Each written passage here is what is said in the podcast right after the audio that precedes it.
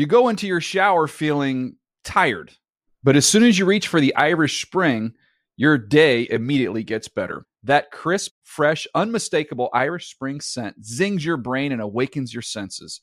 So when you finally emerge from the shower, 37 minutes later, because you pay the water bill so you can stay in there as long as you want, you're ready to take on the day and smell great doing it.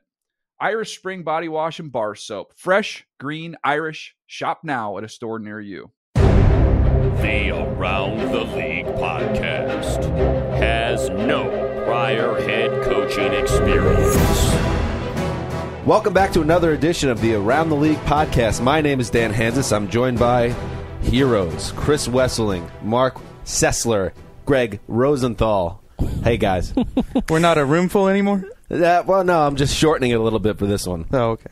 Or you just kind of stumbled over it? Nah, I thought it was pretty good. It was smooth, but uh, Hey, I'll say, um, by the way, it smells awesome in here. Chris Wesseling, who has the best off days of anyone.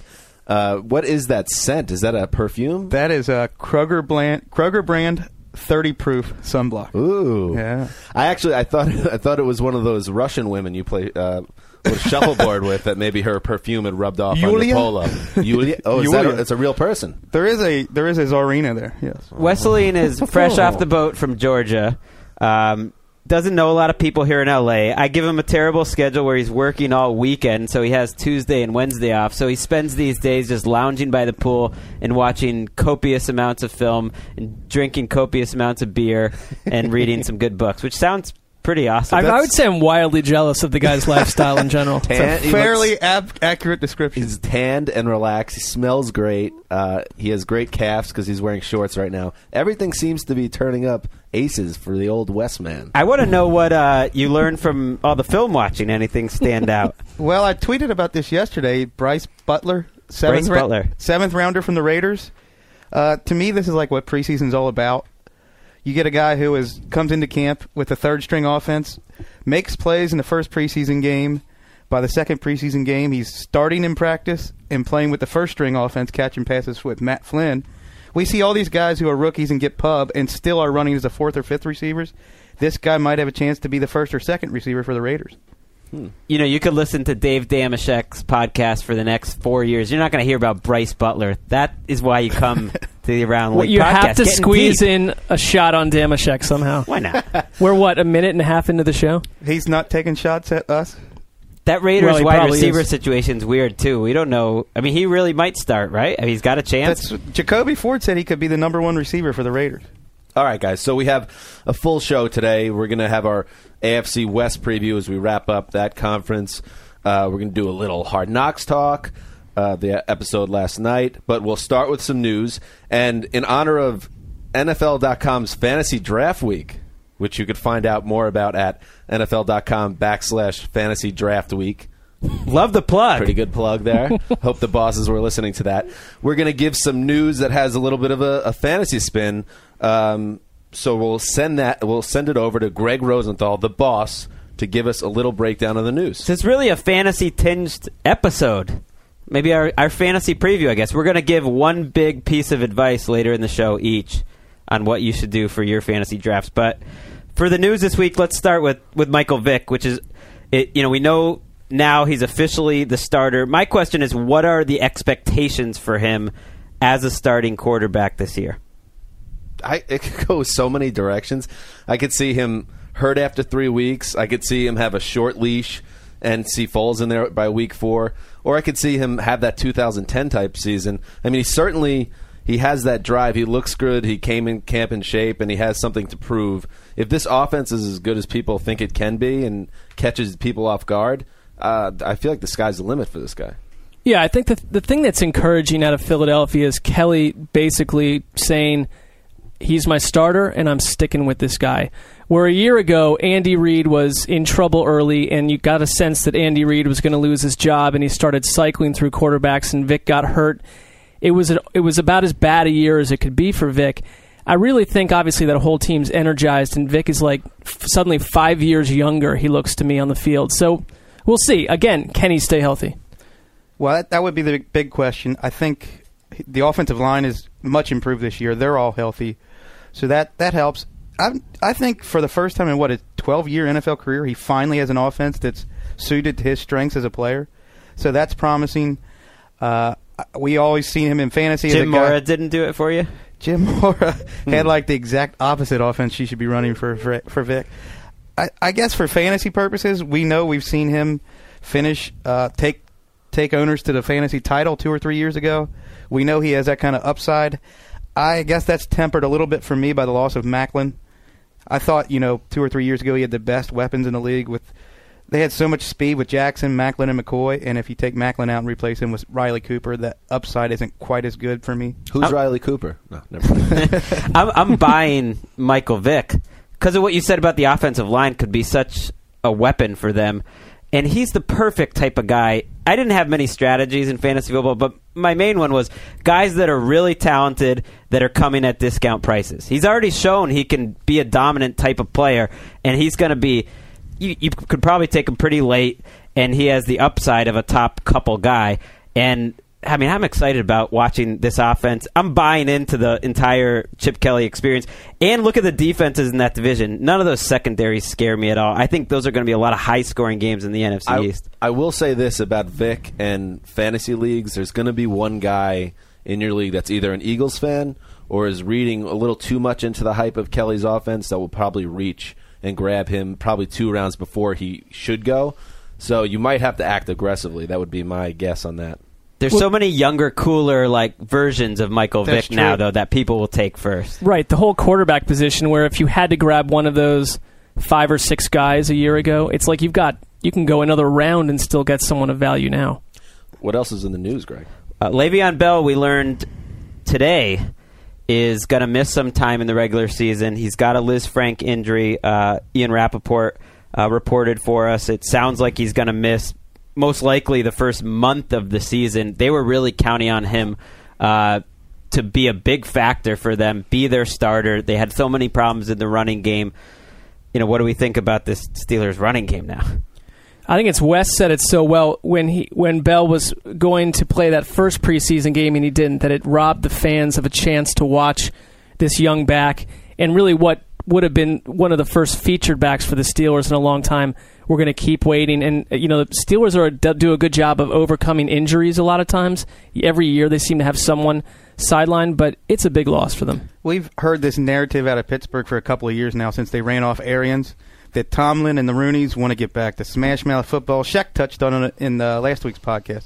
They want to pound the ball. I can't do the Pittsburgher act, the Yinzer accent like Shaq, but yeah, they want to pound the ball. And it turns out they basically have the same, you know, running back by committee that they're going to have la- as last year, except you throw in Stephens-Howling, who isn't an every down type by any means. So it's a patchwork committee again. I'd just like to say that I, I did the ATL post about the update that he has a Lisfranc injury. I did not provide an uppercase for Lisfranc, and then our senior news editor, Justin Hathaway, emailed me to say that it was actually a human being, this Lisfranc character. And then, uh, as it turns out, he was a pioneering, this is Wikipedia, pioneering French surgeon and gynecologist. Huh. Did not the, see that coming. The injury came from soldiers. I mean, that's two pretty different things right there. yeah, there. no, that is the injury came from soldiers falling off their horses and getting their foot stuck in the uh, stirrup, and that would break their foot right in the middle of it, and that's how you got a mid-foot sprain or fracture. Laying by the pool. Yeah, this is what happens when you've got roughly 17 or 18 hours to read a week. Dan- Case of beer, pool, research. Dan's Wesley. reading off Wikipedia. Wesley's got it all upstairs. all he upstairs. just knows That's about Liz difference. Frank. I've got a little Cliff Clavin in me. It's the mailman days. That's What- right. One of uh, Wesley's favorites this year is Jermichael Finley, the Green Bay Packers tight end. Mike McCarthy quoted uh, this week saying it's his best training camp he's ever had. Clear cut. He's blocking now. He's catching. Are we buying the Jermichael Finley hype? This goes back to the last six or seven games of last year. He had played much better than people realized he did. He got over his uh, midseason shoulder injury, and I believe set a new career high for yardage last year, even though he missed a game or two and was playing hurt. He's a better player than people realize. They don't have Greg Jennings there anymore. They're going to need Finley to run more of the middle of the field. And I think Eddie Lacy opens things up a little bit too. I just see everything. You know, you hear the offensive coordinator talking about he finally knows how to run routes. To me, that's a tangible thing, not not hype. If he's, he finally knows the offense He's putting in the time. He's matured. He's in a contract year. I'm buying in on Jermichael Finley. I go with you on the Lacy factor too. I watched that Rams game, and I Wes and I were talking about this before. That the fact that like defenses actually have to respect to some level the play action in Green Bay versus a year ago when it was a complete joke, it opened up that part of the field where Finley was just so dangerous. And he had a, what three catches, a ton of yards in that game against the Rams. Did Four it, for seventy-eight did a nice job, and I just I think that's the kind of games we could see from him consistently. Kansas is shaking his head vigorously over here. You know what? I and I respect. Here uh, comes a 2009 reference. No, I respect everyone in this room, their opinions, except for Sessler's. And I will, I will say this: that uh, the one thing I know about Finley is that he's consistently inconsistent, and I understand that the he has all the tools there. But I've seen enough from him to to think to myself, I don't see him ever becoming a, a star player. He's going to have his moments. He's in an awesome offense, offense that could be more dynamic with a better running game now. But he drops the ball. He's going to have drops. He's going to go in dog uh, doghouse. I I just don't think he's going to be the guy. And if you want to spin it back to fantasy, I think he's a great late round flyer if you can get him in the tenth round or something. But I, I would not uh, bet your house on Finley becoming a Jimmy Graham type player. Well, you have to also consider the uncertainty at the tight end position this year. There's only what two or three tight ends that you We've would lost feel comfortable. a bunch. Yeah, you'd Yes. only feel comfortable about Witten, Graham, and, and Gonzalez maybe. I'm liking Finley. The one thing I can tell you about him is that he's tall. I mean, the last television spot I ever did was one of, for an NBC Sports Network was one of the more emasculating moments of my life. Interviewing Jermichael Finley outside in the freezing cold in Indianapolis. He showed up late, so we had to do it live, and. uh I not only had to stand on a box; it was it was a pretty big box, and that that was a first for me. And that just sort of Wow, let that's awesome. that just sort of let me know where I was. But if you if you somehow found that tape on the internet or whatever, me and Jermichael eye to eye, right there. You look daunting on that close-up shot. yeah, it was a little a little scary. All right, anything else, Gregg? Uh, Arian Foster's back on the practice field. Uh, we don't know how extensive it is, so we don't know how important, but he is off the pup list. We talked about him the other day.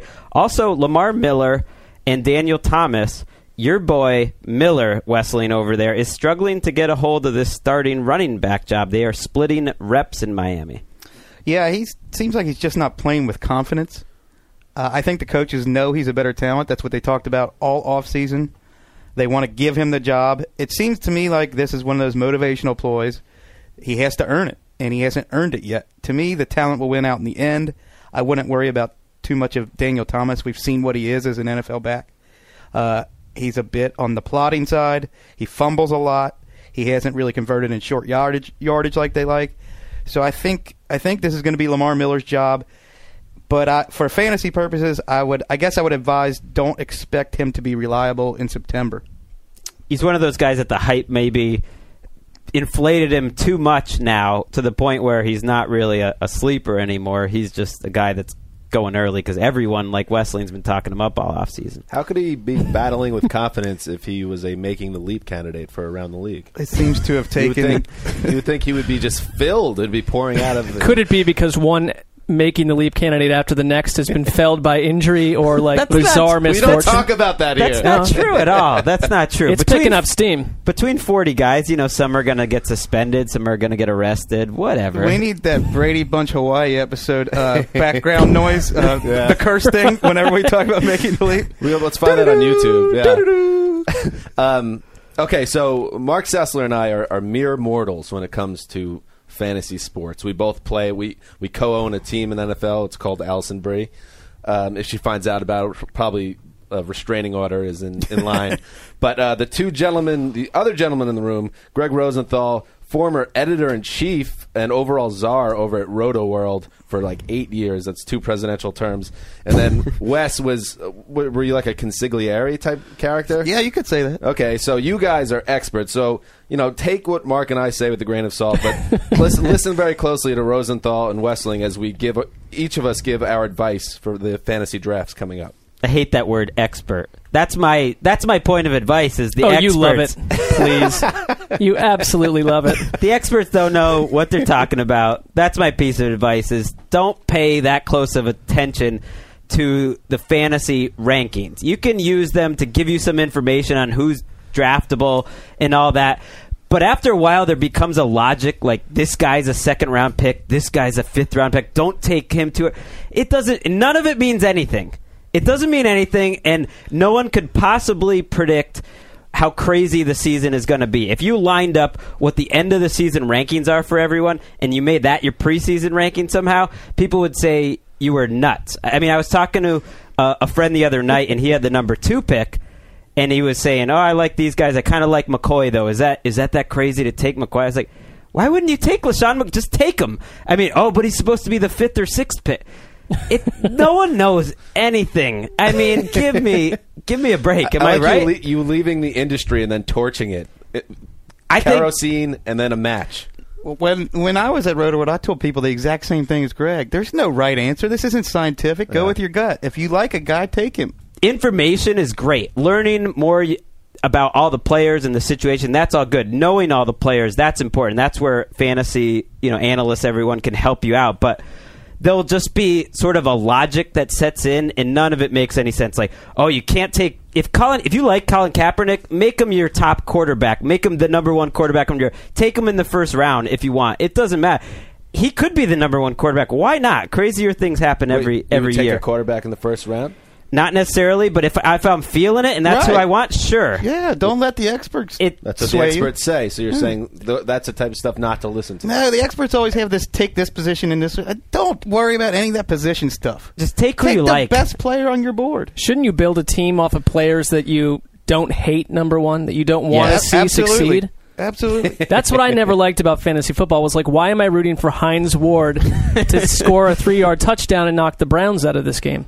Well, along with that advice is I did take a peek a peek at the average draft position this year just to see what's going on, and it was crazy that Steven Jackson and and Reggie Bush were in the top twenty or twenty five. I was like, is this two thousand and six? What is going on? Hmm. That somehow has become a logical thing, and that's not logical. So that's my point. I'm done. Wes, what do you got? That- I'm that out. was- yeah, that was powerful. you guys want to hear a bit of a rant? Yeah, It's just kind of piggybacking off of Gregg's point. Like, um, it's getting aggro in You here. guys are like industry men who are on four, like beer number four. this is like Don Draper when he kind of goes off and destroys his own agency every other as season. Gregg said, there, Spoiler alert. I hate the term expert too.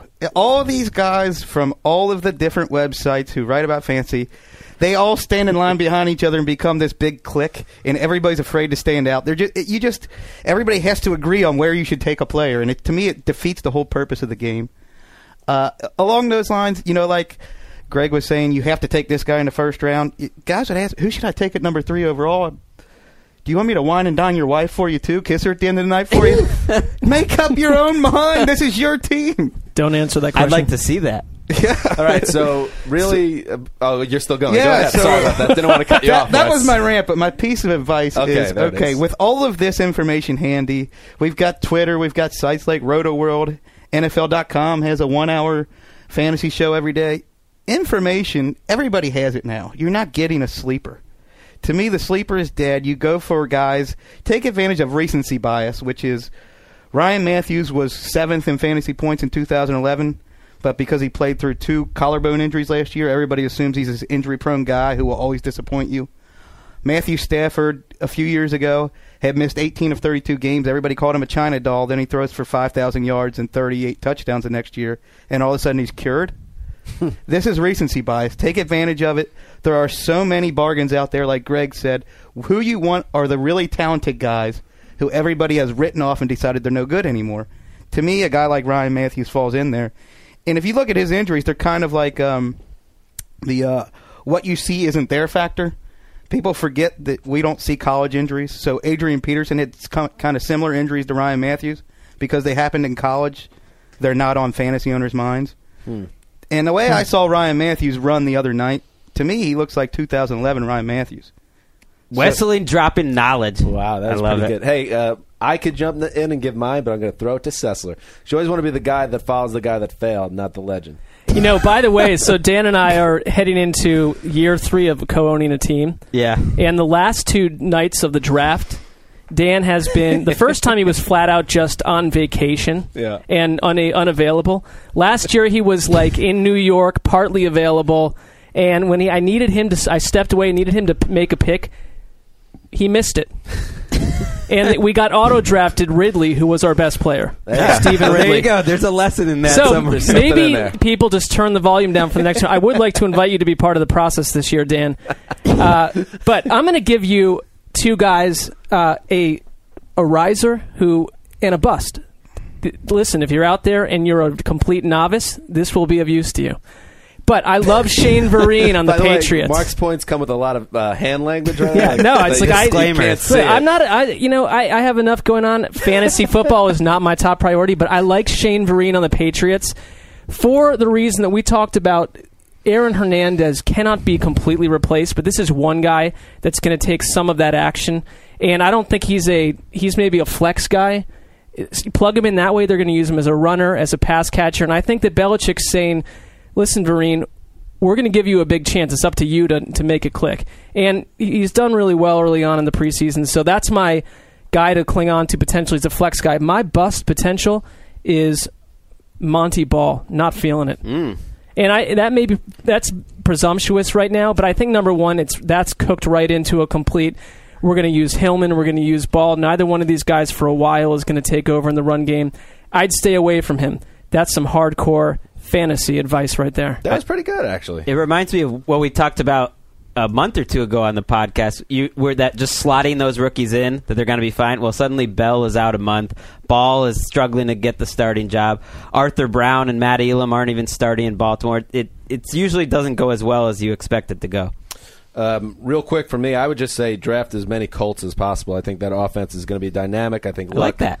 I think Luck, by the way, and I don't want to. Uh, this is a bit of a teaser, but later in the month, uh, our blog is going to have some MVP picks. But I think Luck is going to be amazing this year.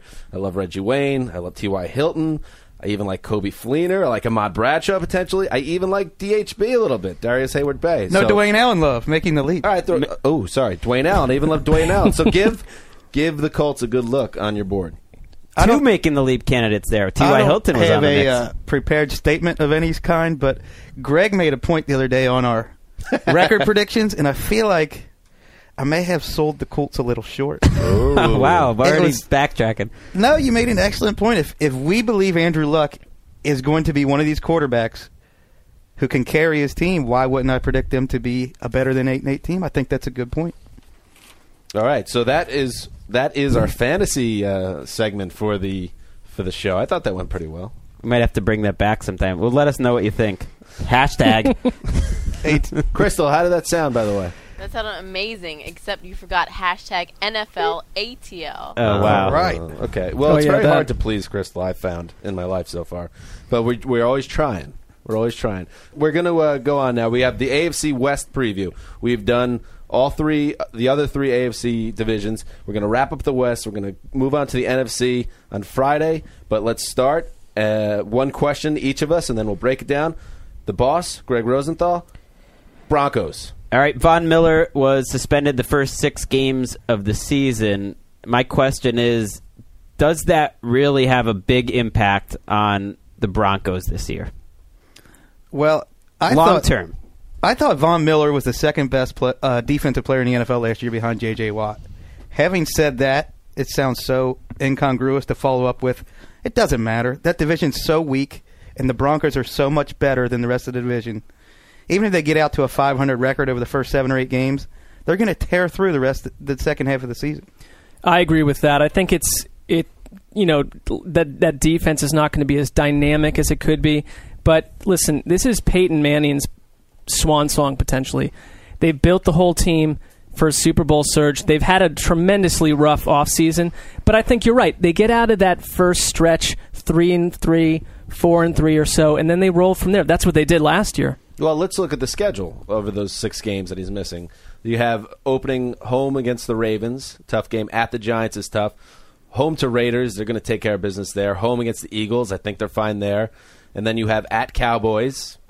Uh, Or do we think that they can't beat Dallas on the road without Von Miller? And then home against the Jaguars. They should easily have three wins there and maybe four. And if they get out, as long as they get out with three or four wins, eh, who cares? It's fine.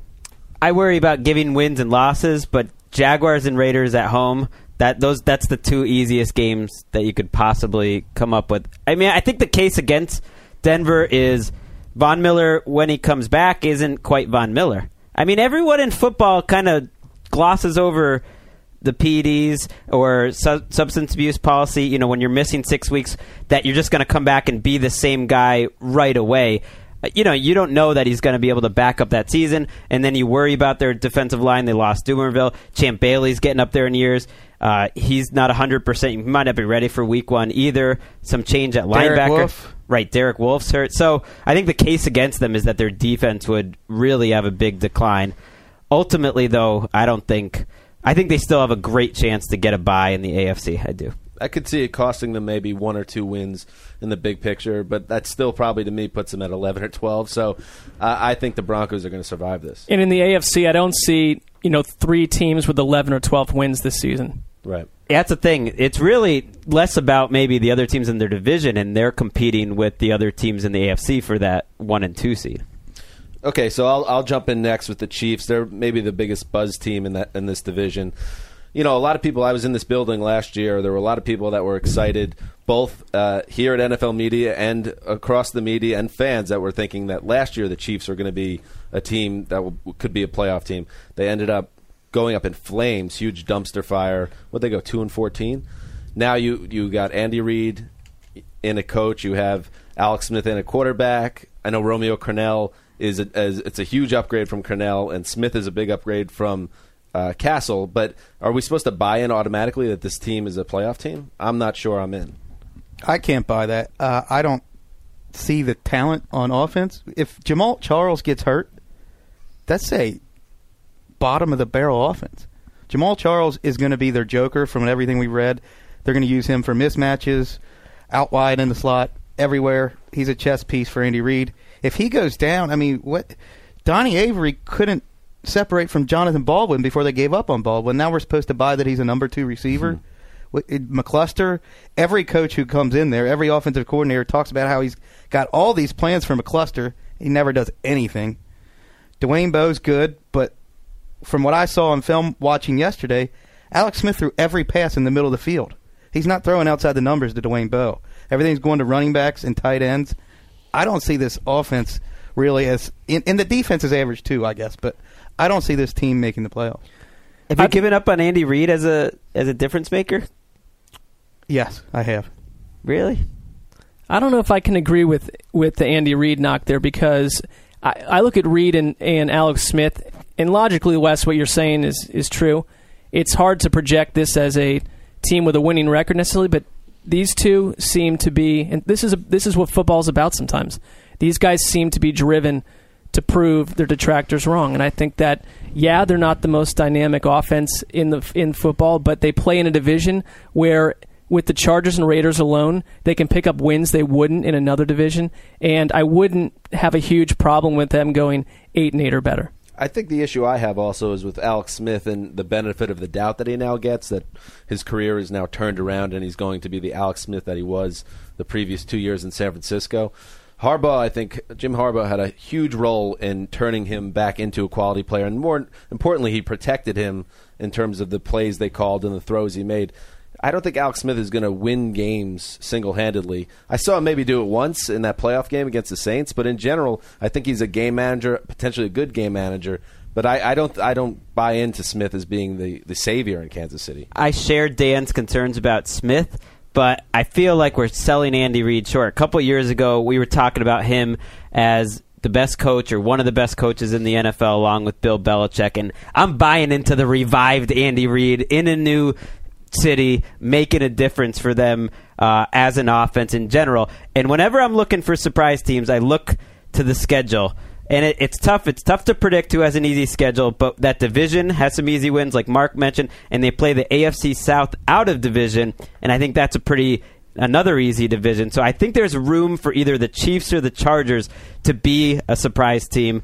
And because of Reid, I like I like the Chiefs. I have two follow up thoughts on Reid. I don't think it's possible to do a better coaching job with Alex Smith than Jim Harbaugh and Greg Roman did. That was just masterful. That's fair. They just played to Smith every strength he had and took away every weakness. But if you want to defend Andy Reid, you can say that he gave too much of the offensive responsibility to Marty Mornhinweg, and he came out and said that. Look, I, we we didn't run the ball enough, and it was because Morningweg didn't want to run it. Kind of threw him under the bus, but Now Doug Pederson's a first-time offensive coordinator, and maybe we see Andy Reid taking control again. I feel like we're all just doubting Andy Reid. Don't back the Andy Reid into a corner. You've seen him at those punch, pass, and kick competitions. He's a He's a bad man. giant. He's a bad man. Um, all right, so we got the Chargers, and Marc Sessler will handle that. I actually am doing the Raiders, Dan. All right, we're going to do the Raiders, and we're going to Marc Sessler.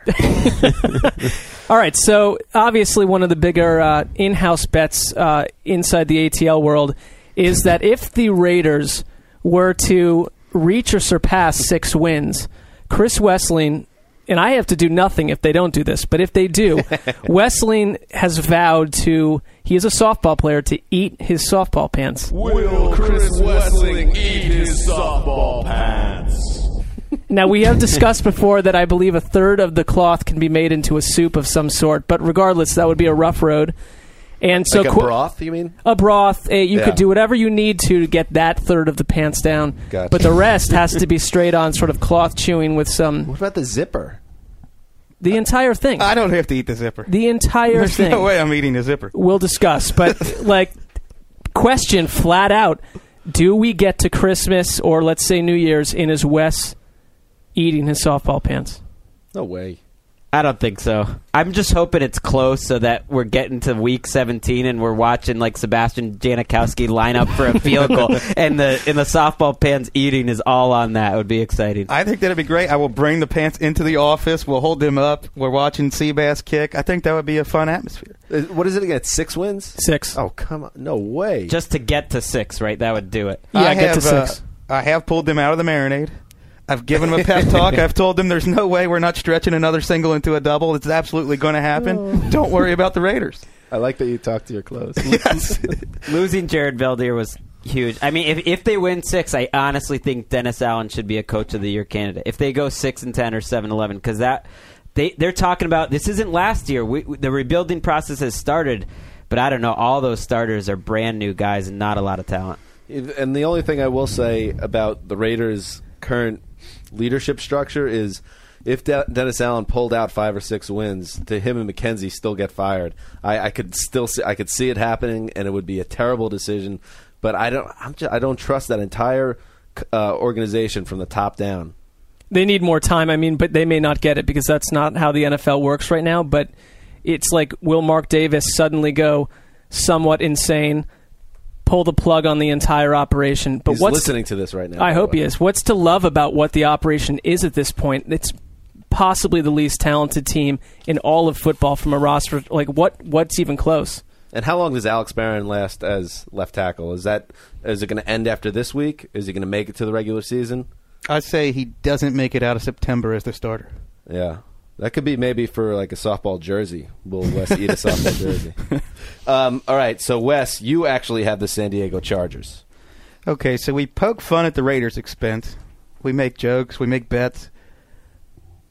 Do the Raiders have a chance to have a better record than the Chargers? The, from what I saw of Philip Rivers, every pass he threw more than 15 yards was a jump ball between the offense and the defense. He doesn't have the arm he, he once did. He's got no offensive line. The question is, do the Chargers have a chance to finish as the worst team in that division? Hmm. No, I don't think so. I mean, you there's always a chance, but I think the Chargers have a much better chance of being second place. I, I'm a little surprised that no one out there. I haven't seen your guys' predictions yet, but Chargers aren't getting much love as as a bounce back team, and they kind of make sense to me for the same reason I picked the Chiefs. The schedule and the division, and they've got a quarterback who's shown he can be pretty good. Uh, you know, I think they have a better chance to go eight and eight than than be like the Raiders. I have to go down that same path. I I see where you're coming from, and actually, when I look at my standings, they really don't look a whole lot better than the Raiders in my book. Rivers is pretty questionable, but I actually believe that McCoy is the kind of coach that can get the most out of pretty average offensive weapons. I mean, I don't want to always go back to what he did with Tebow, but he's a creative coach. He's willing to play to his players' strengths, and so I don't see them completely bottoming out and losing the AFC West. What's Philip Rivers' strength at this point in his career? Well, no, I don't think that Philip Rivers Child is. that was that was early. He peaked early with that too. That's right. Um, yeah, I, I think it's not crazy to imagine Philip Rivers becoming a top 10 quarterback again. I mean, he's pretty young. He's shown a pretty high level. If they can protect him, it wouldn't be that surprising, would it? I mean, he's still a pretty young Yeah. Top ten seems. Yeah, I, th- I would be shocked. I think he's Really? basically Carson Palmer right now. He's lost too much arm strength, and that makes him gamble too much and throw too many picks, too many turnovers. To me, he's a journeyman quarterback now. He's Carson But Palmer. your question is, will they be worse than the Raiders? And I would take Philip Rivers over Matt Flynn or anything the Raiders are throwing at you. Plus, we got making the leap candidates Kendall Reyes and Corey Liuget. The Raiders don't have any combo like that. They got some interesting, but Eric Weddle, you know, Butler at linebacker. Yeah, they the got Raiders aren't players there. legit. All right, fellas. So let's do it. let's do it. Let's go around the horn um, and pick the records. Wes, start with you. Broncos 11-5. Chiefs 7 and 9. Chargers 3 and 13. Oof. Raiders 2 and 14. All right. It's fair. Go ahead, Marc. Mine are similar. I have the Broncos at a l- 11 4 and 1. Wow. And because of that tie with the Chiefs, Oh. the Chiefs sneak into the playoffs at 9 6 and 1. Whoa. Oh, so he's buying the Chiefs. The Chargers 4 and 12 and the Raiders bringing up the rear at 2 and 14. Right, And get, that's probably got to be getting them the number one pick there, two and fourteen. I guess Yes. we'll have to see the rest of Sessler's pick.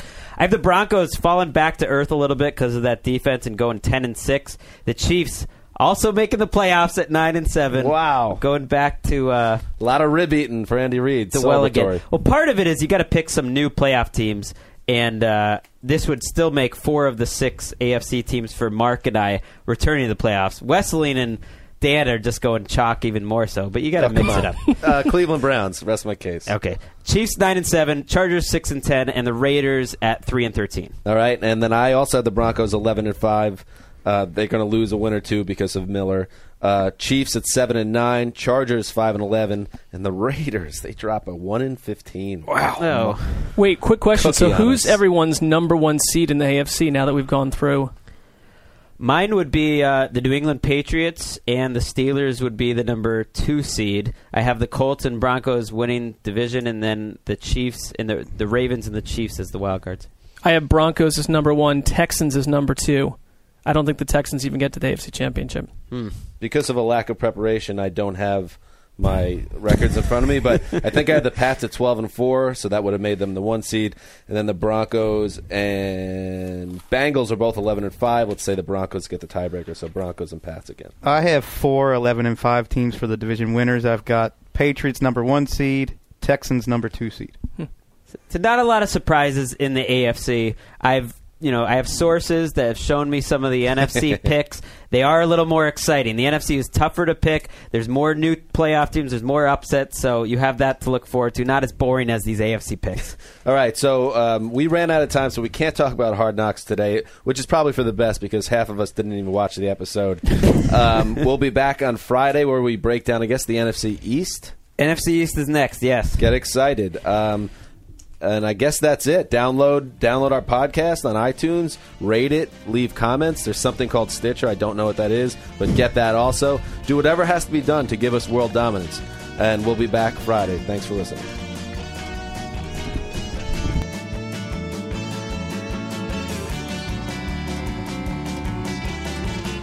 Will Chris Wesseling eat his softball pants?